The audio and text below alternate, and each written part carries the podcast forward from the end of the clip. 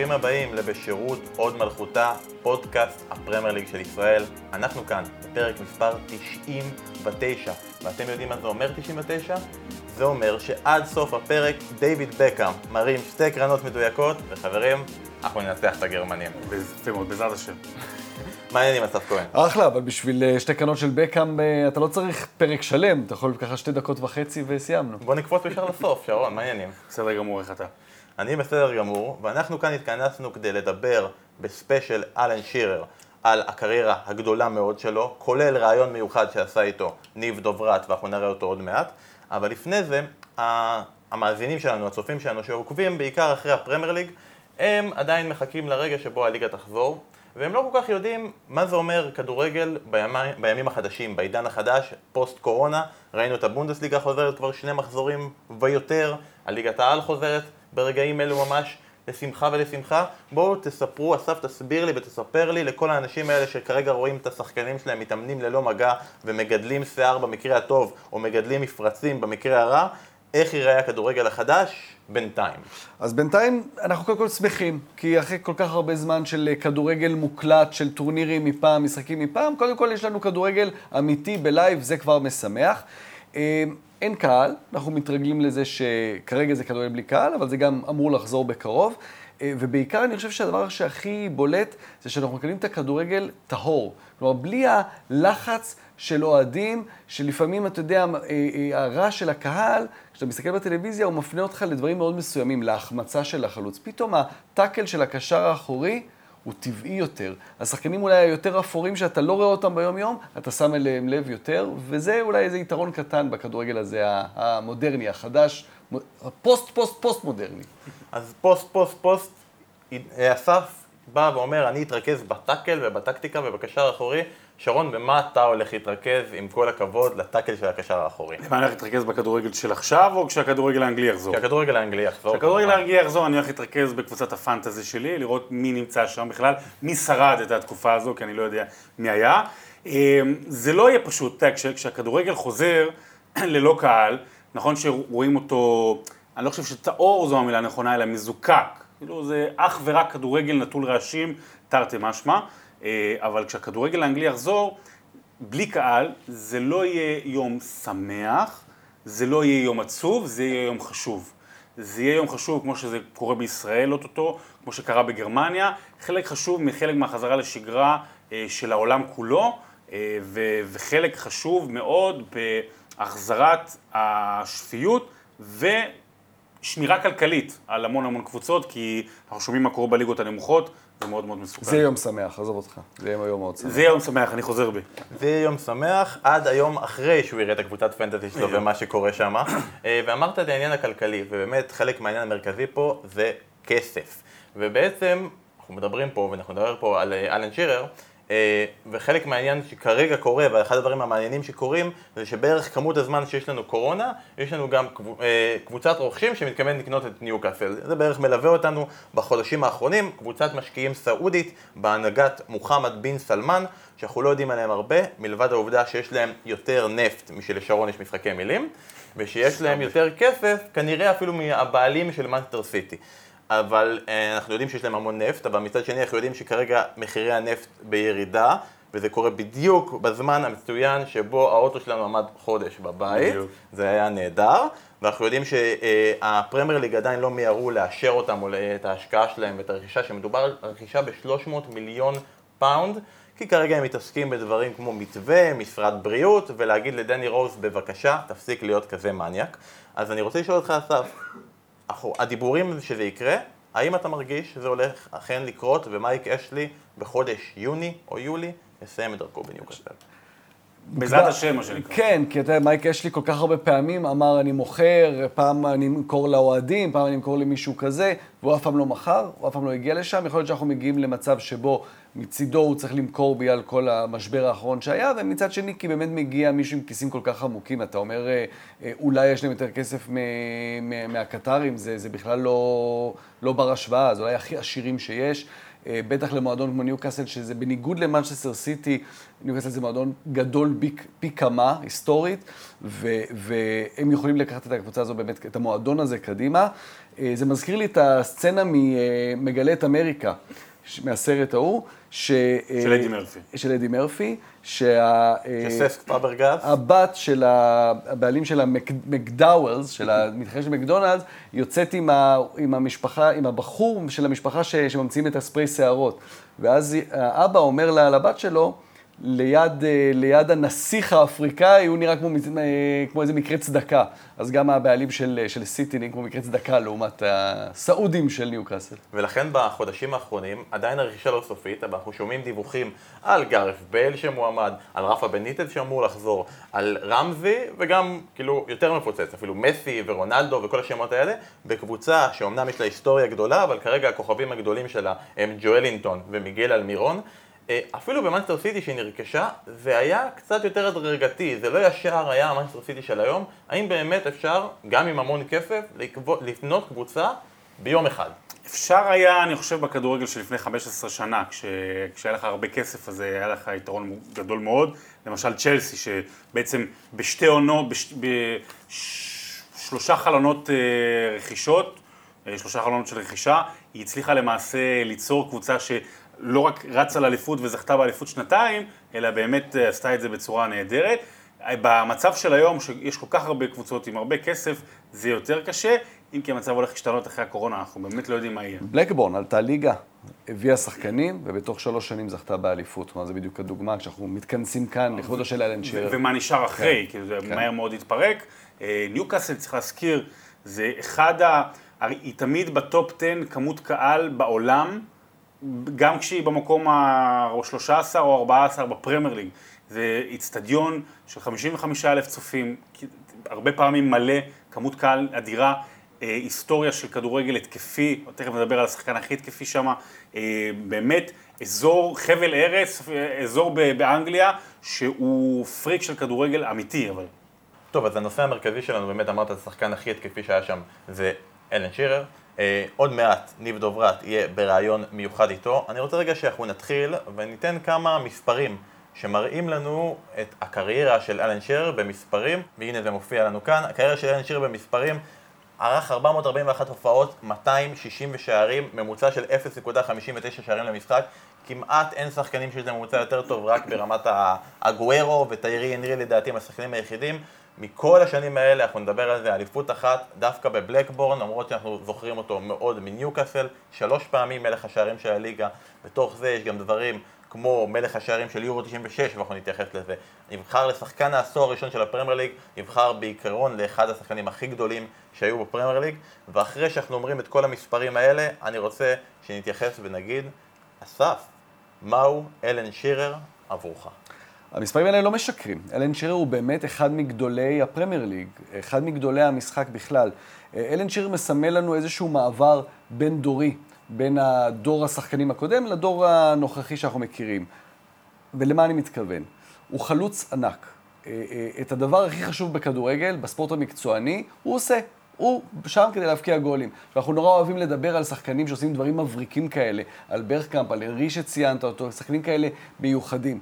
אצל אלן שירר לא ראית את המסירות הגאוניות, ראית אצלו בעיטה חזקה מאוד, באמת אחת הבעיטות הכי חזקות שהיו בכדורגל, והיכולת לסיים שערים, אם זה עם הראש, אם זה עם רגל ימין, הוא ידע לעשות את הדבר הזה הכי טוב מכולם. עכשיו, אנחנו, כשאנחנו מדברים על כדורגל, אנחנו תמיד אוהבים לדבר על, על כמו שאמרנו, על שחקנים מבריקים כאלה, והוא לא נתן את זה, אבל הוא כן נתן לנו, אה, מעבר לגולים, את התחושה הזו של מה זה סמל של מועדון. אה, כולם, או רבים מצופינו, צפו בסדרה סנדרלנד. עכשיו, סנדרלנד זה היריבה הגדולה של ניוקאסל, אבל שם אנחנו רואים את הקשר בין קהילה למועדון. ניוקאסל מאוד דומה במובן הזה לסנדרלנד, ואפילו אה, זה מועצם יותר. איילן שירר החליט לוותר על אה, קריירה, תכף נעמיק בה בנושא הזה, ללכת לקבוצות שזוכות בתארים, העדיף ללכת לקבוצת, ה... לעיר שבה הוא אה, נולד, שבה הוא גדל, כדי להוביל את הקהילה הזו, את המועדון הזה, לתת רגעים של שמחה לאנשים שם. ולהגשים את החלום אולי הכי גדול של כל ילד, של להוביל את הקבוצה שהוא אוהד, גם במחיר של לוותר על תארים. אין דבר גדול מזה. כלומר, בספורט מקצועני יש גדול מזה, אבל בספורט בכלל, בקשר קהילה וספורט, אין דבר גדול מלקחת את הקבוצה שאתה אוהד ולהוביל אותה שנה אחרי שנה, להיות הקפטן שלה, להיות הסמל שלה, להיות הפסל מחוץ לאצטדיון, שזה אתה. מה שחלמת להיות קטן, עכשיו אתה בגיל מבוגר יכול להסתכל ולהגיד, הגשמתי את החלום הכי גדול של כל ילד שמתחיל לשחק כדורגל. מדהים, אתה בעצם אמרת, זה שחקן שבסוף, שרון, אם, אם מבטלים את זה שלא היה לו את היכולת הטכנית הכי טובה, לא היה לו את הדריבל הכי טוב, לא היה לו את המסירה הכי טובה, אה, לא היה לו סגנון בעיטה מרהיב, למרות שהוא נתן כמה שערים יפים, הוא פשוט ידע לשים את הכדור ברשת, ולכן אני רוצה לדעת, מהו אסי טובי עבורך? או אסי טובי, קודם כל, אלן שירר בשבילי זה, יש פה סמליות. זאת אומרת, כשאתה אומר לי אלן שירר, זה, זה קודם כל הנפת יד. היום כשארי קיין חוגג ככה, וכשגם זה, כאילו, אפרופו הפשטות הזו של, של קשר עם הקהילה ושאין בו משהו מיוחד, יש פה משהו מאוד מעניין לגבי אלן שירר שהוא כל כך הרבה שערים, אבל הוא אף פעם לא חגג את זה בצורה מיוחדת. הוא לא חגג את זה עם סלטה באוויר, הוא לא חגג את זה עם פליקלק, הוא לא עשה אווירון, הוא לא עשה כלום. סתם, כמו ילד, עם יד למעלה, כמו שאתה חוגג כאילו בפעמים הראשונות שלך. ואני חושב שאלן שיר עבורי הוא גם, הוא, הוא, הוא סמלים, קודם כל לגבי, אני חייב משהו לגבי העניין של הסמלים, של, ה, של הבעיטות, של דברים אחרים. אה, הוא היה הבועט הכי טוב שאני ראיתי אי פעם בפרמייר ליג, הבועט שפיץ הכי טוב אי פעם. לכו תראו את הגולים הכי גדולים שלו, שפיץ. עזוב אותי פלש, שמלש, עם המלא, עם החיצון, עם הזה, כשאתה רואה את השפיץ של אלן שירר, או מהרחבה או מחוץ לרחבה, זה פשוט בומבה בלתי רגילה. אבל אלן שירי בשבילי זה, זה, זה, זה אחד מהסמלים של התקופה של אמצע שנות ה-90, אנחנו הרבה פעמים בפודקאסט מדברים על זה, על, על הרנסאנס התרבותי של אמצע שנות ה-90 באנגליה, החל מנסיכת דיאנה ומיסטר בין וספייס גרס ודייוויד בקאם ודברים כאלה, ואלן שירר הוא אחד, הוא אחד מה, מהדברים האלה. קודם כל, אה, כי הוא היה באמת השחקן האנגלי הכי טוב באותם שנים, קראו לו רונלדו הלבן, זה היה הכינוי שלו לפני מונדיאל 1998. ב-1996 הוא הגיע למקום השלישי בבחירת שחקן השנה בעולם, הוא באמת היה השחקן האנגלי הכי טוב בעולם, וב-1996, אחרי אותה עונה שבה ניוקאסל נאבקת על האליפות עם מנצ'סטר יונייטד ומאבדת יתרון 13 נקודות, היא מוציאה את הסכום הכי גדול אי פעם ששולם על שחקן כדורגל עד אז, 15 מיליון פאונד. וזה פתאום היה איזשהו סמל לחלק מההפיכה או החזרה של פרמייר ליג אחרי השנים הקשות שהיו לפני זה, אילסבורו וכולי, אה, למרכז הבמה, לכסף הגדול, לעניין הרב, ואלן שיר הוא מבחינתי סמל של תקופה. אז אלן שיר ממש עוד רגע, כמה רגעים יגיד לנו איך הוא הרגיש להיות השחקן הכי יקר בעולם, וגם מה זה בעצם החגיגה עם האצבע, אבל מה שהוא לא יגיד לנו זה את התשובות לחידות שלך, אסף. אנחנו כמובן... הוא לא יודע. הוא לא יודע את החידות. מי יודע? אה, חידון אלן שירר, כן. שלוש שאלות, אמרתי לך לעשות קלה, בינונית וטיפה יותר קשה. אנחנו נגלה את התשובות בסוף, אבל עכשיו, חברים, לרשום, להקשיב. קדימה, תן לנו בחידות שלך. אז נתחיל בככה משהו אה, קליל יחסית. השאלה הראשונה שלנו היא כמה שערים כבש שירר במשחקו הראשון בהרכב בבוגרים. כמה שערים? אני יודע. אתה לא יכול להגיד את זה. עכשיו אתה תחכה עד הסוף, כמו כולם. בקבוצת בוגרים, כן? שימו לב. אוקיי. כן. אז זו החידה הראשונה, ואמרנו קל, בגלל זה שרון ידע. בואו נעבור לחידה השנייה. חידה שנייה היא קצת יותר קשה, אך אה, מאזינינו בפודקאסט הנאמנים יודעים את התשובה, כי אם היו לנו עד עכשיו 98 פרקים, אני מניח שבמחצית מתוכם ציינתי כמה זה סרט נפלא. איך נקרא הסרט בו כיכב אלן שיר בתפקיד עצמו? שרון הקשיב. יש כאלה שהקשיבו, וגם שרון הקשיב, ועכשיו נשאר לאלה שהקשיבו או לא הקשיבו את השאלה הכי קשה בתוך החידון הזה, שאלה שלישית על אלן שירר. מי הוא השחקן שרשם הכי, הכי הרבה הופעות לצידו של אלן שירר? מי השחקן? הוא לא אמר, אבל באיזה צד? אה, זה יכול להיות בהתקפה ז'ינולה. שירר, שירר זה תמיד מאחוריו. בכל דבר.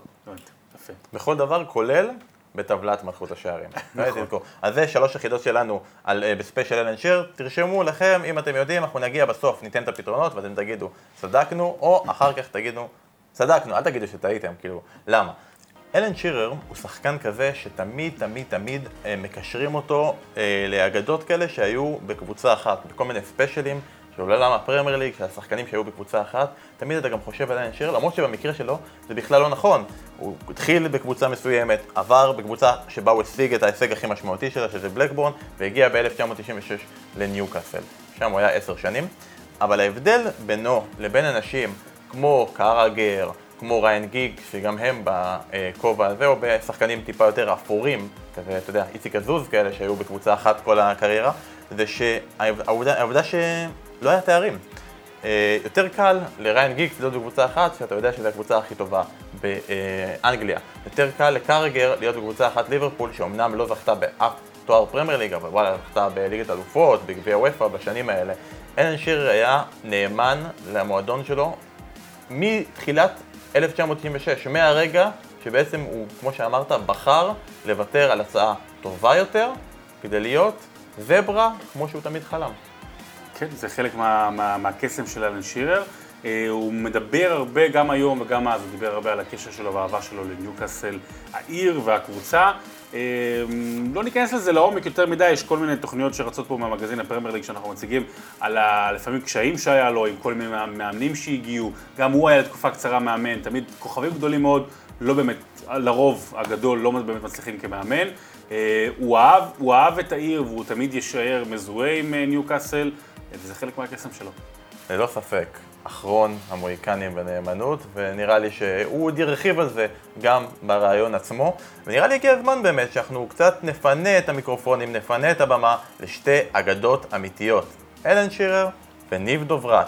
אז ניב דוברת נפגש ממש לפני כמה ימים בפגישה מיוחדת בסגנון קורונה עם מלך השערים בפרמייר ליג בכל הזמנים. בואו נראה איך זה היה. אלן שירר, a very good afternoon. Thank you for joining us, Sport One Israel. How are you today, Alan? I'm very well, thank you, Niv. Nice to talk to you. Alan, first of all, from a personal point of view, we're still under a lockdown here in uh, the UK. How do you still, how do you keep yourself entertained and safe at home during the lockdown, please? Well, I've been cutting the grass. I've been walking the dog. Uh, I've just came in maybe an hour or so ago from uh, from an hour and a half on my bike. So I was on a on a bike ride for 17 or 18 miles, which is uh, which was good. So I'm feeling fresh and fit. Alan, throughout your career, some of the biggest clubs in the world try to sign you. How does it feel saying no to clubs like Man United and Barcelona, for example? Um, well, I, I, Barcelona wasn't a serious option. Bobby Robson told me when he uh, when he came to Newcastle as manager that he tried to sign me uh, when he was manager of Barcelona, but he signed um, Ronaldo uh, instead. So it wasn't a bad option for him to to have, but to say no to to Manchester United when I did in 1996, it was because I wanted to sign for my football club for Newcastle. It was the team I supported as a boy. It was a team I stood on the terraces and watched my hero Kevin Keegan score on his debut. Um, and I was born here in Newcastle. It was my football club, so I wanted to wear the black and white shirt, and I wanted to uh, to wear the number nine shirt at St James's Park. So when I did that, it was just an amazing feeling. Even for a short period of time, you had the the big title of the most expensive football player uh, in the world. How was it for you playing alongside this title? Was it a bit stressful for you? And when uh, someone else overtook you and took this title, were you a bit upset or a little bit relief? No, I was. I really, really enjoyed the tag of world's most expensive football. I was very honoured and privileged to uh, to be that. And when you think someone was prepared to pay 15 million pounds for me, um, that was their gamble. It wasn't mine. I felt great confidence that someone or a football club had the belief to pay that out for me. So I enjoyed having that uh, that title, and it made it spurred me on to go out and and play even better and score more goals. Looking back at your career, do you think if you would have started possibly five or 10 years later your career, um, you were able to stay at Newcastle United for so long? Well, I had uh, I had 10 years at, uh, at Newcastle from 1996, the summer, until 2006. So I had 10 unbelievable years at Newcastle. I know we didn't win a trophy, but it wasn't for the want to try, and we got to two FA Cup finals. I played in four semi finals of the FA Cup.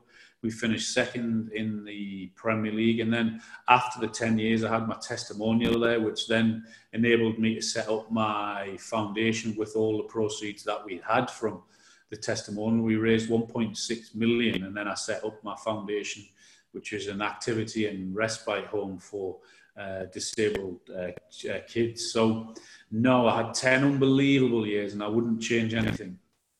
Alan, every time after you used to score a goal, you used to celebrate uh, in a very special way, just lifting your arm up in the air. Uh, can you please tell us what inspired you to spe- to celebrate your goals like that? Do you know what? I don't know. I just did it one one day, and then I did it again, and I did it again, and the more people were talking about it, and the more they said I should change it and do something different, and the more determined I was to keep it. Keep it very simple.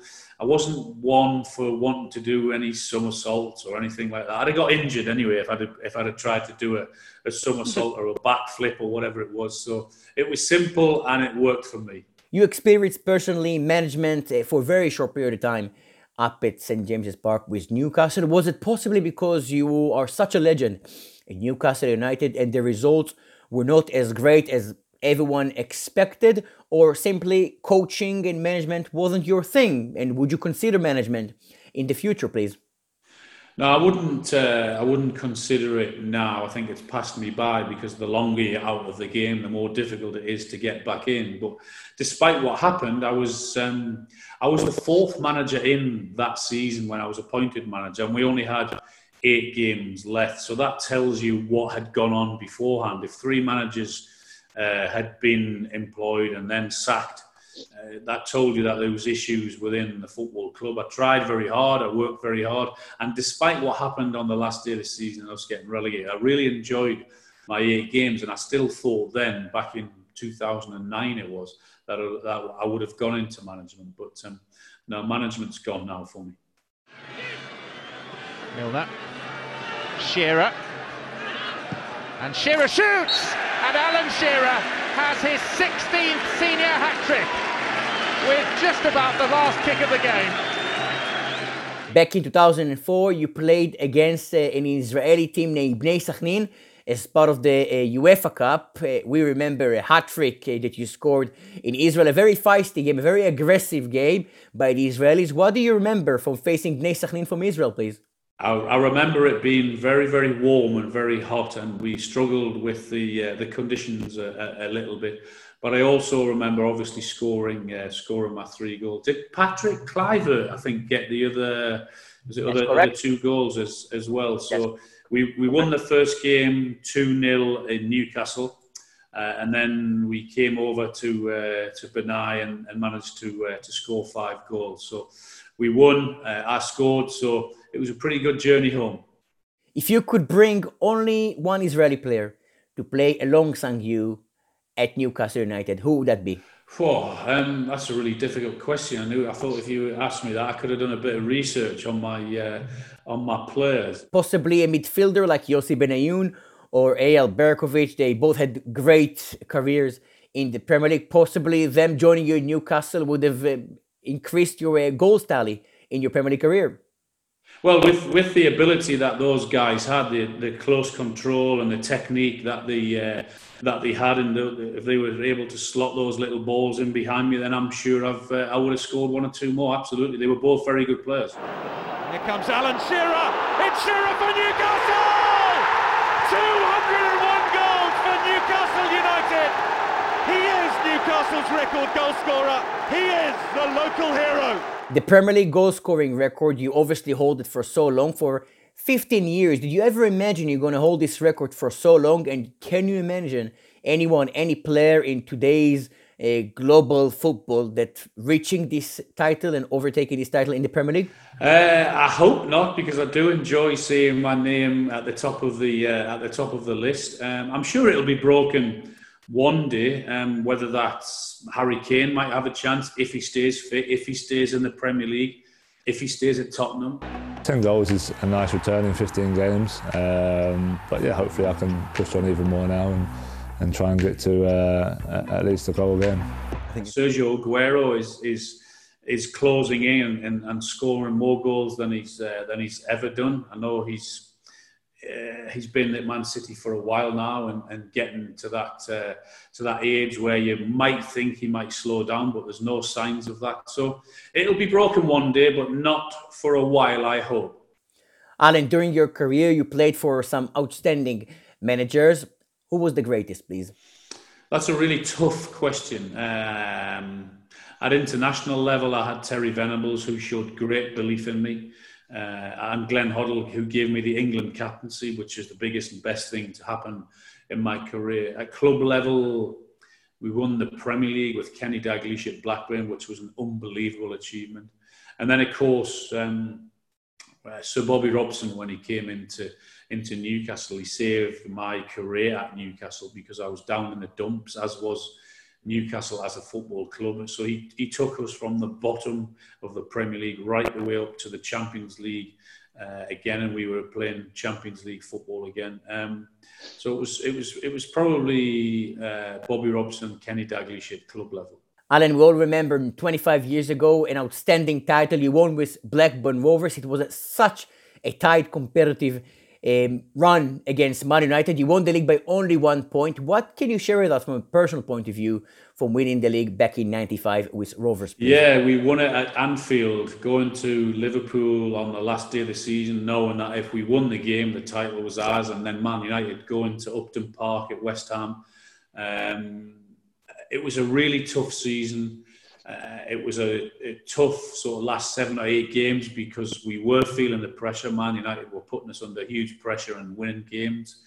Um, but we, we sort of fell over the line, if you like. Um, we didn't win at Anfield, but Man United didn't win at West Ham, which meant we still won the title. It was a long, hard season, but it was an incredible achievement from little old Blackburn coming in um, and winning the playoffs three years earlier and, and having Kenny Dalglish there as, uh, as manager and Jack Walker as the owner. Uh, we finished fourth in our first season.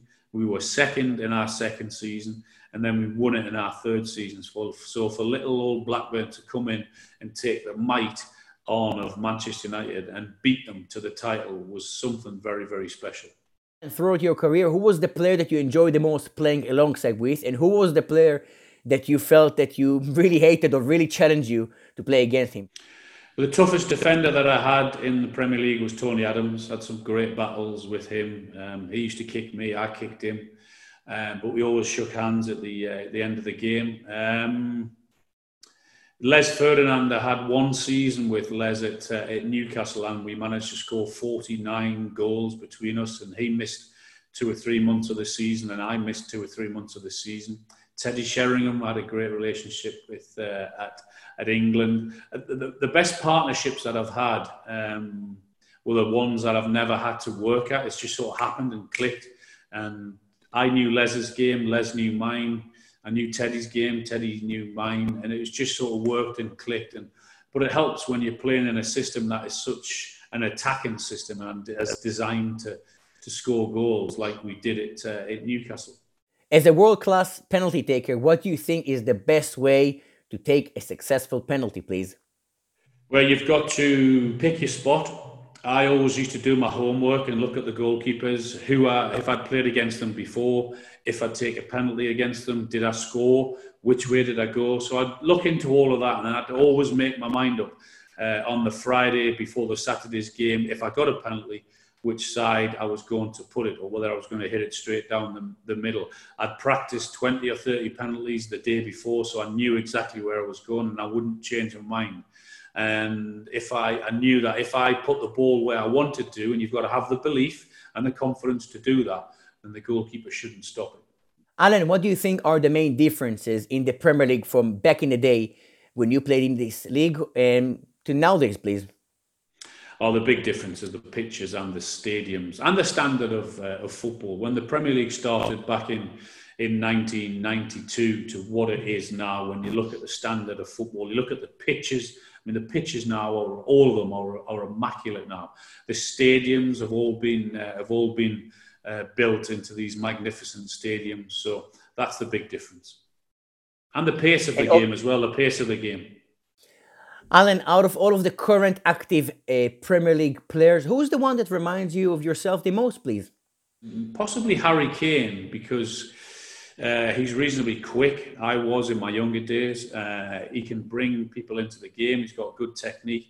And of course, as a forward, whether you like it or not, you're always going to be judged on scoring goals. So probably Harry Kane. Alan, thank you so much for your time. Please stay safe and hopefully see you at the football stadium very soon. Thank you. Thank you very much. Thanks for your time. We've enjoyed it. Thank you. וואו, כאילו, ניב דוברת עם אלן שירר, שרון, איך, איך אפשר להתחלף איתו? זאת אומרת, שאני אני לא יודע, אולי יש כמו חילופי רופאים ששולחים, אתה יודע, עד, אה, שנת שבתון. החלפה. כן. שנת שבתון שאני אעשה באנגליה במקום לדוברת, שהוא יבוא פה, יהיה איתכם בפודקאסט, שיגור, שיגור אצלי בבית, אין לי בעיה. אבל אה, תראה מה הוא עושה. לא רציתי להגיד לך, שרון, אבל היה תכנון כזה, כבר קנינו כרטיסים והכל. ואז הגיעה הקורונה. ואז הגיעה הקורונה. מבין שלל הדברים שהקורונה הרסה. דבר איתי ב-2022. שמעתי שגם יש מצב שב-2022 יהיה יורו. אמ, עד אז, ועד שאנחנו נגיע לרגעים האלה שבהם שרון יטוס לו לאנגליה, אחלה רעיון. אחלה בחור רעיון. צנוע. ממש. אתה יודע, באמת הצניעות שם בולטת, אתה יודע, באמת מלך השערים של הליגה, אחד מהשחקנים הגדולים שלה. ושרון קודם דיבר על החגיגה שלו עם היד למעלה, שהיא חגיגה באמת מאוד צנועה, אין בה איזה משהו אה, יוצא דופן, גם הוא מדבר על זה בריאיון, שהוא לא יכול היה לעשות בכלל סלטות, אבל יש שם משהו מאוד צנוע, וזה מתחבר אה, למשפט שהוא אמר, אחרי, אחרי שהם זכו באליפות עם בלקבורן, שבאמת הייתה אליפות יוצאת דופן, והוא היה הכוכב של האליפות הזו, ושחקן השנה ב- באנגליה. והוא אומר, שאלו אותו, מה אתה הולך לעשות? אז הוא אמר, מחר אני הולך לצבוע את הגדר בחצר של הבית. וזו באמת צניעות אמיתית שגם רואים אותה בראיון הזה. זה יפה. אתה יודע מה, אני, אני, אני שמתי לב, אני נורא מחפש את הסמליות והדברים הקטנים. אני, אני לפעמים, אני מודה שלפעמים אני אה, מאדיר אותה אה, שלא לצורך, אפילו בלי כוונת המשורר, אבל זה מעניין לחשוב על הדברים האלה. אנחנו נמצאים באמצע שנות ה-90, סוף שנות ה-90, תחילת שנות ה-2000, שבה, התקופה שבה הכדורגלים הופכים להיות כבר יותר מהאייקונים, הופכים להיות כוכבי אופנה, אה, דיוויד בקאם וכיוצא בזה, והבחור הזה, נשאר עם המפרצים שלו. נשאר עם המפרצים שלו לאורך זמן, אני אומר את זה כבחור מפורץ בהווה ובמיוחד לעתיד. אה, ויכול להיות שהוא לא התכוון לזה, אבל אתה יודע, הוא מעולם לא ניסה להיות מישהו שהוא לא. מעולם לא ראית אותו עם איזה משהו, לא ראית אותו כמו עם החליפות הלבנות בגמר הגביע האנגלי 96 של ליברפול עם רובי פאולר וסטיב מקמנמן. הוא באמת היה, הוא אלן שירר, גם ברעיון הזה וגם בקריירה שלו. ואם לא ראיתם מספיק מהרעיון הזה ואתם רוצים לראות אותו שוב, אתם יכולים להיכנס לאתר ספורט אחת ולראות שוב את אלן שירר וניב דוברת, הרעיון המלא. באמת, יש הרבה מאוד דברים מעניינים שנאמרו שם, ואחרי שקידמנו את הרעיון, ואחרי שזה קרה, סיימנו, עכשיו אפשר להתחיל לטנף וללכלך. וזה הרגע שאני רוצה לשאול את המטנף והמלכלך הראשי. על? סתם. אה, המטנף והמלכלך הראשי. אוקיי, אנחנו יודעים שאלן שירר הוא גדול מהחיים, הוא מלך השערים בפרמייר ליג בכל הזמנים, וכבודו במקום המונח, וכאילו אי אפשר להתכחש לזה, 50 שערים מעל רוני, 80 שערים מעל הגוררו- גוררו כרגע, אף אחד כרגע לא מתקרב, אנחנו מדברים על סיטואציה שבה אולי עוד 5, 10, 15 שנה, מישהו יעקוף אותו. ברגע שבו מישהו יעקוף אותו, האם המורשת של אלן שירר תיפגע והוא קצת יישכח? האם מה שכרגע מחזיק אותו בזיכרון והופך אותו לגדול שהוא, זה השיא? אלן שירר לעולם לא יישכח. בואו נתחיל מהשורה התחתונה. אה, יש שחקנים גדולים ממנו בפרמייר ליג. תראי, הנרי היה שחקן גדול ממנו וחלוץ גדול ממנו, אה, ויש שחקנים שהפכו להיות מפורסמים יותר, פופולריים יותר, אה, זוכים ביותר תארים, אה, ראינו את זה גם בדירוגים אה, למיניהם. אה, הוא בין עשרת השחקני הפרמייר ליג הכי גדולים בכל הזמנים, אבל לא הכי גדול. אם מישהו יכבוש יום אחד 261 שערי פרמייר ליג, זה ממש לא יוריד ממנו. תמיד כשלוקחים ומשווים בין תקופות, חייבים להשוות אה, ולשים אותו בתקופה הנוכחית.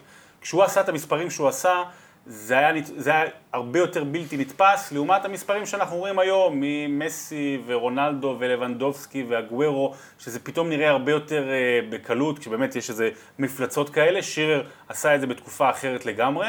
אני, אנחנו אוהבים אה, להשתמש במספרים, אבל צריך במידה נכונה. ואם מישהו עוקף אותו ב-X מספרים, זה לא מוריד מהגדולה שלו בכלל. ולא סתם, לא סתם ברעיון הזה, כששואלים, כש- כשניב שואל אותו מי יכול להמשיך אותך, הוא אומר הארי קיין. כי באמת, לכולנו, הארי קיין זה הראשון שעולה בראש, שיכול להחליף אותו, החלוץ שהכי מזכיר אותו. אה, כמובן, 20 שנה אחרי, אז הרבה יותר גדול והרבה יותר יפה, ויותר אולי אה, אה, טכ, טכני, אני יודע, יותר... אה, יפה, הארי קיין. משירר, לא, משירר. אבל לא סתם הארי קיין, כי אה, כששירר מדבר על קיין, הוא גם מתכוון לזה שקיין, אם ישבור את השיא שלו, הוא צריך לעשות את זה בטוטנאם. כן. ארי קיין, אם יעבור למנצ'סטר יונייטד, או לריאל מדריד. לריאל- לא, לריאל מדריד זה, אני בתוך הליגה, הוא. יעבור עכשיו לליברפול, אז הוא יעשה את הגולים שלו בקבוצות גדולות, בקבוצות שנאבקות על אליפות. הארי קיין, כדי לשבור את השיא של שירר מבחינת מספרים, זה דבר אחד, אבל כדי להיכנס לנעליים של שירר, הוא צריך לעשות את זה בטוטנאם. וזו שאלה, אם הארי קיין מסוגל לעשות דבר כזה. להמשיך את הדרך הזו של שירר. השאלה אם הוא מסוגל גם לסיים עונה שלמה בלי פציעה, זה גם יהיה חשוב, וגם שיהיה עונה ויהיה כדורגל ודברים כאלה, זה גם כן חשוב. אנחנו בעצם מסכימים שאלן שרר ייזכר, אבל מה שאולי חלק לא זוכרים, או הצעירים לא כל כך יודעים, כאלה שלא גדלו בתקופה הזאת, שאנחנו כל הזמן אומרים, אלן שרר, ניו קאסל, ניו קאסל, אלן שרר, ובעצם אמרנו, ההישג המשמעותי ביותר שלו הייתה, היה בקבוצה שרצה לאליפות, אבל לא קבוצה גדולה שרצה לאליפות, קבוצה בלקבורן שרצה לאליפות. עכשיו ספר לנו טיפה על התקופה הזו הנשכחת עבור האוהדים הצעירים, שבה אלן שירר זכה באליפות, והוא הראשון שזכה באליפות פרמייר ליג, שהוא, שזה לא במאנסטר יונייטד. עם כריס סאטון. בדיוק, כן, אז... תן לו את ההרכב. בלקבורן זה מועדון גדול, אחד המועדונים הראשונים הוותיקים בכדורגל האנגלי. תקן אותי אם אני טועה במשחק האנגלי, כן? בהחלט, אה, בהחלט, בהחלט. בסדרה. שם עשו קצת, אה, ערבבו בין הנתונים, והיו שם שתי קבוצות בלקבורן, אבל זו בלקבורן ההיא. אה, שבעצם הייתה בליגה השנייה, ואז מולטי מיליונר מקומי בעצם קונה את הקבוצה, והקבוצה עולה ליגה, ואז הם מתחילים להשקיע הרבה כסף. ובאמת לוקחים את האליפות אז ממנצ'סטר יונייטד, עם, עם הרבה שחקני רכש, שחקנים יוצאים מן הכלל בתקופתו, קבוצה ששיחקה מאוד מאוד התקפי. אה, שיר היה מדהים אז, באמת זה עוד לפני הפציעות שלו, כבר בניוקאסל הוא היה סמל גדול, אבל הוא סבל מלא מעט פציעות. אה, הקבוצה הזאת הייתה מאוד התקפית, ובעונות מאוד ארוכות, עם הרבה מאוד משחקים, היו אז יותר קבוצות בליגה, אה, הם לקחו את האליפות על יונייטד, זה באמת היה משהו שבעצם עד לסטר לא שחזרו אותו. זו הגדולה של האליפות הזו. עד, עד לסטר תמיד זה קבוצות או מלונדון או ממנצ'סטר זכו באליפות. בלקבון הייתה יוצא דופן, לסטר... אתה יודע, ההיסטוריה, בגלל שהיא נכתבת על ידי המנצחים, כמו שמייקל ג'ורדן לימד אותנו לאחרונה, אז היא קוראת לאליפות הזו, האליפות ההיא, בה אריק קנטונה הושעה לתשעה חודשים, ובעצם כבר באמצע העונה לא היה, ואז מנצ'סטר יונייטד לא הצליחה להדביק את הפער. אבל זו צריכה להיקרא האליפות על שם אלן שירר ועל שם המאמן, שהיה, המאמן של בלקבורן, שהיה היריב הכי גדול של מנצ'סטר יונייטד אה, בזמנים קודמים יותר, אגדת ליברפול כמובן. קני דלגליש, כן. כן, קני דלגליש. אז אלן שירר זה צריכה להיות אליפות על שמו.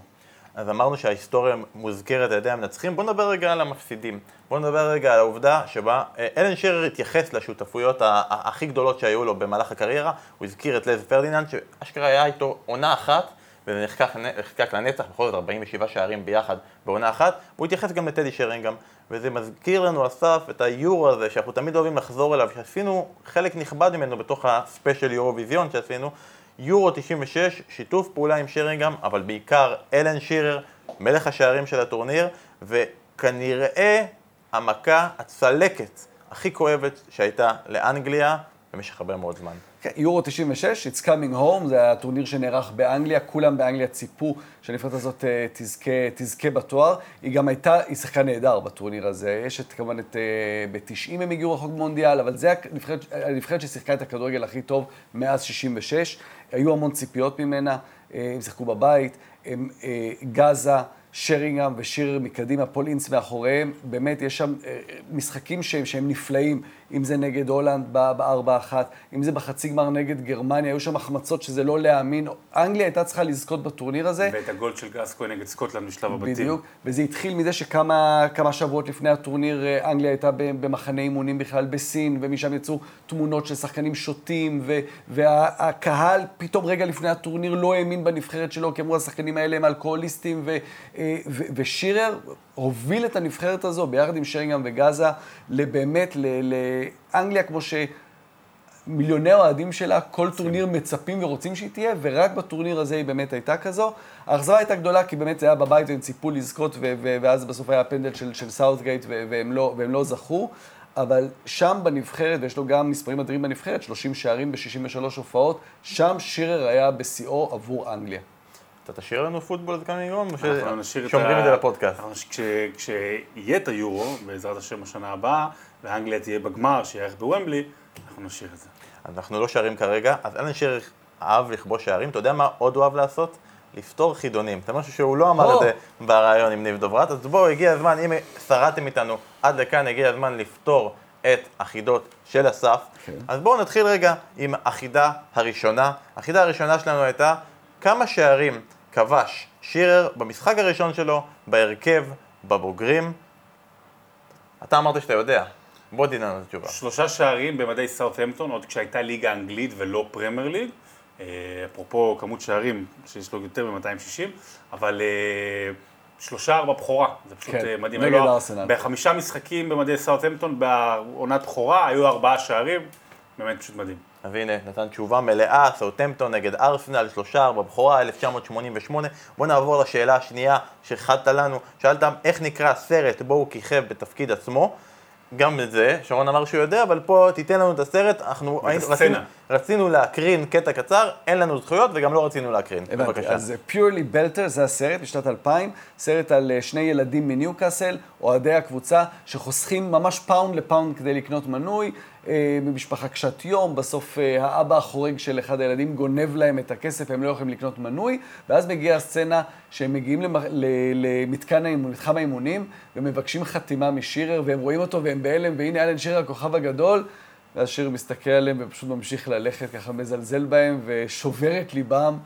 אה, וזה נהדר לראות את שיר בתפקיד כזה שאתה יודע שבאמת הוא לא היה ככה. היה פעם כזה קטע עם פיטר שמייקל וילד ישראלי בזמנו, שעשו עשו תוכניות שם, הלכו, אני מספר לך בהזדמנות. זהו, הוא תיקן את זה כשהוא נפגש עם ניב דוברת, אליו הוא היה כבר נחמד, כן, אתה רואה. תמיד בסוף עם ניב דוברת נחמדים. והחידה האחרונה, אוקיי, אלה היו ש- אחת אה, קלה, בינונית, אמרנו את החידה הקשה, החידה הקשה הייתה מי השחקן שרשם הכי הרבה הופעות לצד אלן שירר, ועולים כל מיני שמות בראש, אתה אומר לעצמך, אוקיי, אולי אולי שרינגהם בנבחרת, למרות שזה בכל זאת נבחרת, אולי גרי. ספיד בניוקאסל. אולי אה, ספיד, אולי קרייג בלעמי, כל מיני אופציות כאלה, ובסוף התשובה היא... כן, אז הוא שיחק בסאות'המפטון והוא שיחק בבלקבורן, אבל באמת רוב השנים בניוקאסל, והנבחרת זה 63 הופעות, אז זה חייב להיות מישהו מניוקאסל, ובאמת הכי הרבה פעמים, יותר מ-300 הופעות ביחד. שי גיבן, כמובן השוער האירי הנהדר של ניוקאסל, הוא ושירר שיחקו הכי הרבה פעמים ביחד. שניים הכי רחוקים על המגרש. כן.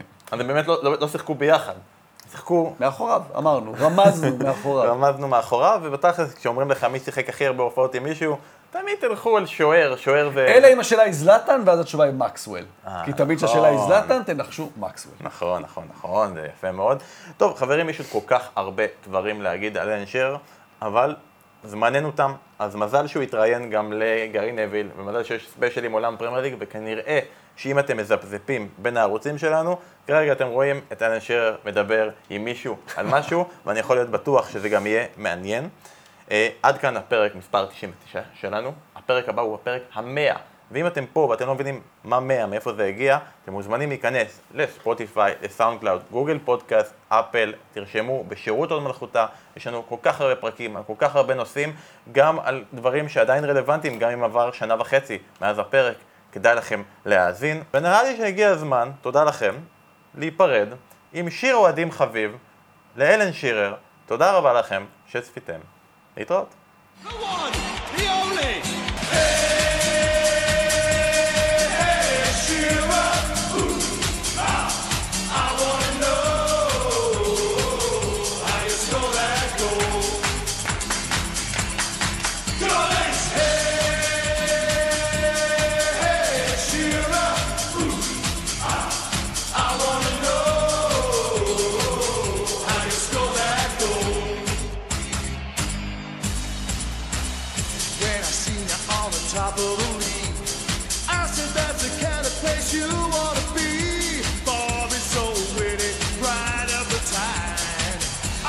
striker wears a number nine.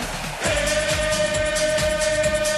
hey, ah, I wanna know how you score that goal. Forty, forty, sing it right. We support the black and white.